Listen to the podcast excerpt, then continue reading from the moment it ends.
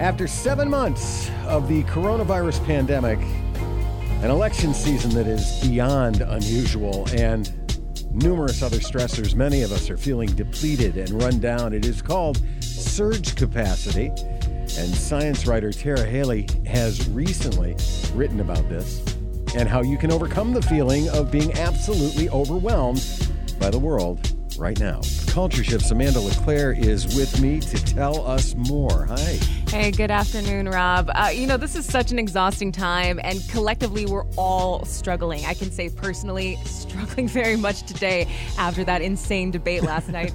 Uh, and so, maybe not just today, but in the past seven months, I would venture to say that the great majority of us have had some very, very difficult weeks.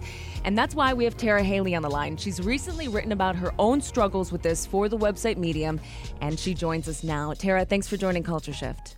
Hi, thanks for having me on. So uh, let's just start off. Can you describe exactly what you mean when you say we've reached surge capacity? What what is that? Well, most people have heard of surge capacity as it relates to, for example, a hospital or a company where you have a system-wide ability to manage a sudden overflow of something happening depending on what your business is. Well, our bodies kind of have that too. And if you think about the person who is super strong and gets this burst of adrenaline to lift up the car when someone's trapped, that's like the super, super short-term version of that. Um, you know, we have these sort of built-in resilience, both emotionally, mentally, physically. Um, but that is, you know, to get us through disasters, short-term situations that are really stressful but that it doesn't last forever. Uh, you can't just indefinitely be in that state of emergency where you're operating at that slightly elevated level to compensate for the situation. Um, if, when the situation drags on, you run out of that surge capacity. You, you've exceeded what you're capable. It's as though a, a hospital had patients coming in nonstop for months. They just can't do it. And so you write about your your own personal uh, journey with this. So uh, in in this article in Medium, you talk about you have a you have ADHD, and yes. uh, your the way your brain works is especially under times of intense stress, short term times, you kind of rise to the occasion. Uh, and that's what happened when the pandemic started for you. But then you had a crash. Can you take us through that journey? Yeah. So the ADHD thing, I've had ADHD all my life, and I I do well juggling lots of different stuff at once. That's actually comfortable for me when I'm, you know, kind of being just at my tipping point is good for me usually. The problem is when that tipping point tips over and then you are not so good anymore. And what happened was I was doing great in March and April. I was, you know, I write about infectious disease and this was an area I had a lot of knowledge in. So I was helping a lot of other people understand things and, and kind of cruising along. And then June, I started to slow down, and then July, I just I, I went on to a, a professional group on social on Facebook with other women journalists, and I basically said, "How are you guys doing? Because I'm not doing okay." And then I just you know vomited these words of uh, everything that's going wrong. I've missed these deadlines. I can't write this. I I can't concentrate on anything. I'm snapping at my children, and I was bawling when I was writing it. And I expected a couple of women to say, "Oh, I know what that feels like. I'm so sorry." And instead, I had this overwhelming response of more than a hundred comments saying, "Oh my goodness, me too. I thought it was just me." And that was kind of the discovery. Oh, I, it's not just me who's sort of crashing and not sure how to get back up again. Um, and one of my, one, an editor of mine at Medium happened to see that post and was like, "Hey, not to add more to what you were just describing, but would you like to write about this?" And I thought, well, if I'm experiencing this and so many other people just immediately picked up on it, it's I'm, there's clearly something going on here. There's something in the zeitgeist where it's not just me, and maybe it's not even just ADHD. Like that's what I attributed it to. But maybe this is just a more human, universal thing that we rise to the occasion, but you just can't keep that up nonstop. At, at a certain point, your body says, "No, stop. We need to recover," and we're not in recovery yet, so we're kind of stuck. So when you when you had that crash uh, and you went to go see, you write about your psychiatrist visit, uh, that what you were feeling wasn't symptoms of depression that you had felt before, wasn't symptoms of just exhaustion, but something entirely different. And so when, when you had that visit with your doctor, uh, what did they what did they say? Well, for them, I mean, mostly what they had to do was just see if my meds needed to be tweaked, and we and we did tweak them a little bit, but you know, we also talked about getting enough sleep, whether I was going outside often enough, getting some physical activity, and I was doing all of those things.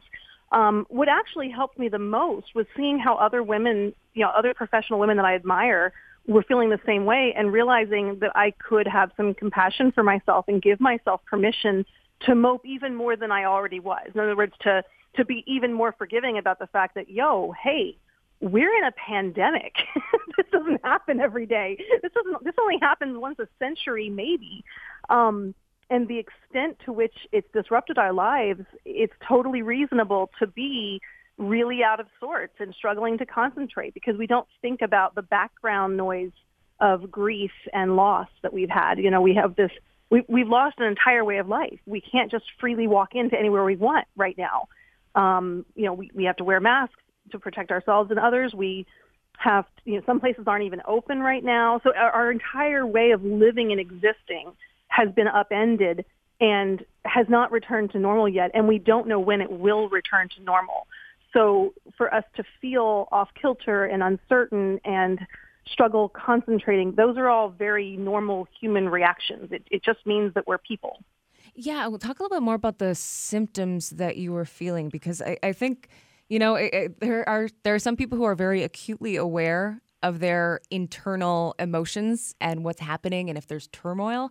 And then there are others of us who are not and who just kind of push everything down, you know, and maybe yeah. don't really understand that even though you haven't maybe lost someone personally uh, during this coronavirus or someone very, very close to you, the environment that we are all in right now is wearing us down. Definitely. One of the things that I think was the key was the loss of concentration. And it's funny to say that as someone with ADHD, but I mean, I, I've managed my ADHD well for years and I have been very successful in my career. So I knew it wasn't just, you know, me. Um, but I, I could not focus on things. I, I couldn't write the way that I could before.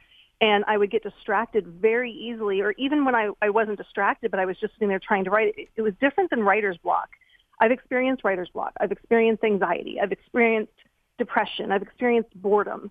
This is like all of those turned up to 11 with burnout layered on top of it.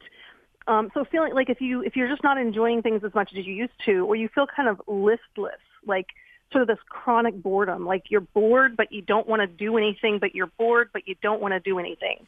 Um, you know, you just it's harder to motivate yourself to do things that normally aren't hard to motivate yourself to do all of those. And it's, it's essentially a form of burnout, but it's sort of a, a more global burnout as opposed to burnout just at work. It's kind of everything um, together. And I think when I when I described in there was sort of this this anxiety tainted depression, you know, mixed with ennui with an inability to concentrate. It's kind of all of that mixed together, and not very easy to distinguish all those different things. And so, you write about this feeling of um, not just uncertainty. We keep talking about adjusting to the new normal, but that new normal is basically just unending uncertainty and uh, about the future. We don't even re- know what's going to happen in the next few months. So it's so hard. I could say for me personally, really hard to even say, okay, what's uh, what's my plan three months from now? You know, because it changes right. day to day, right?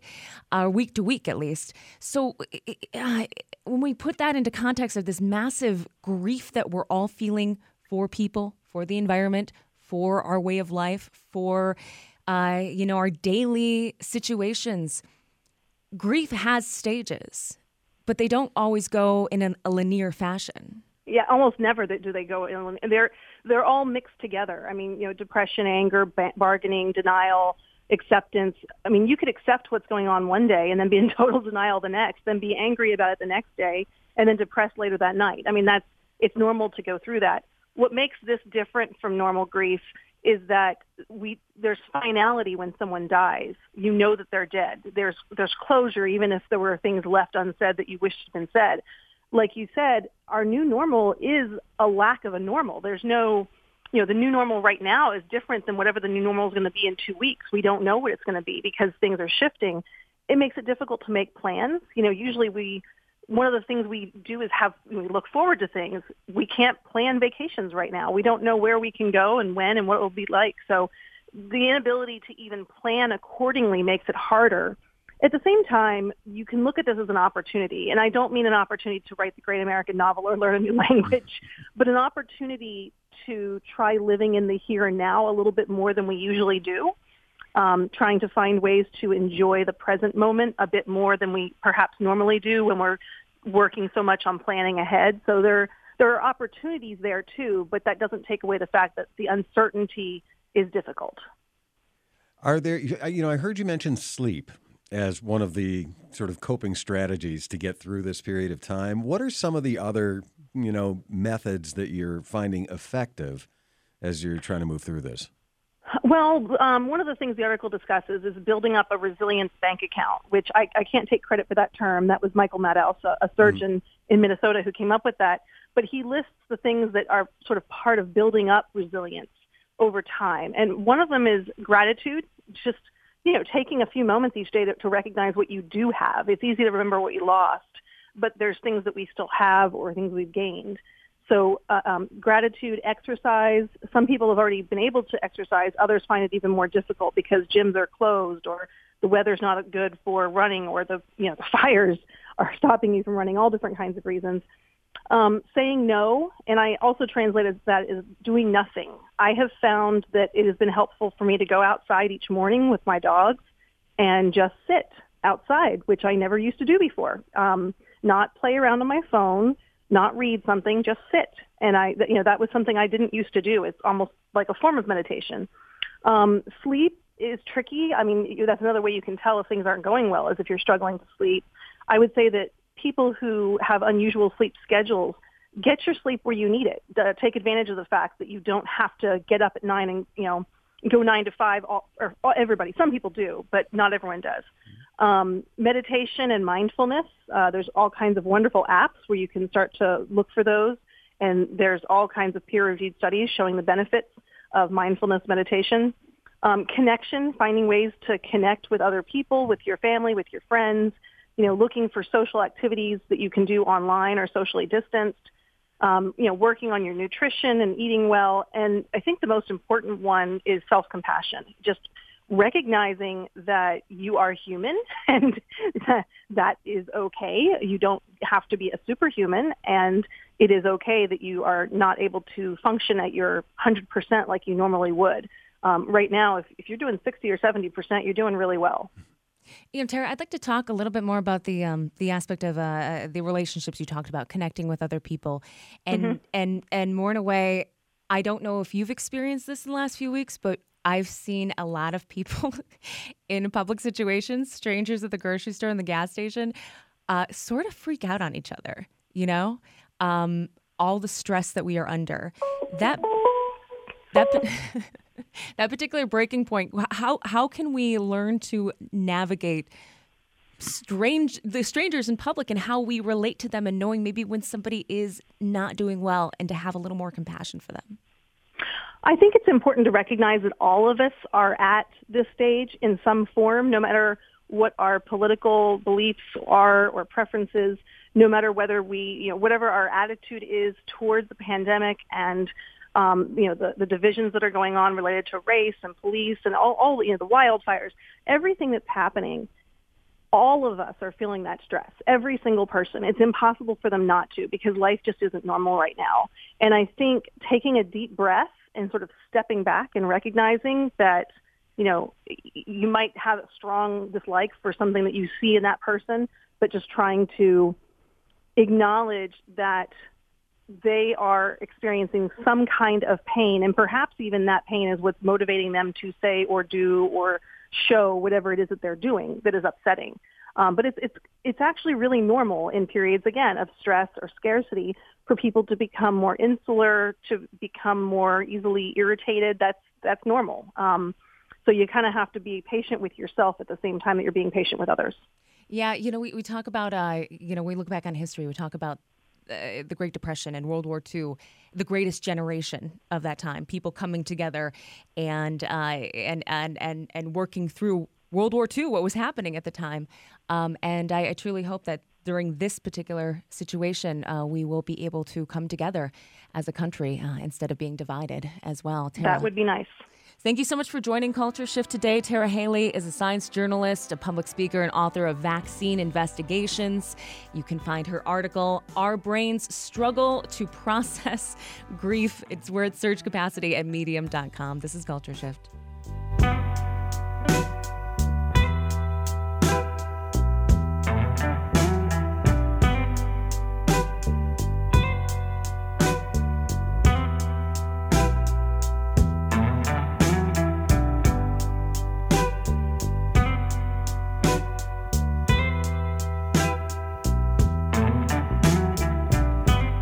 Culture.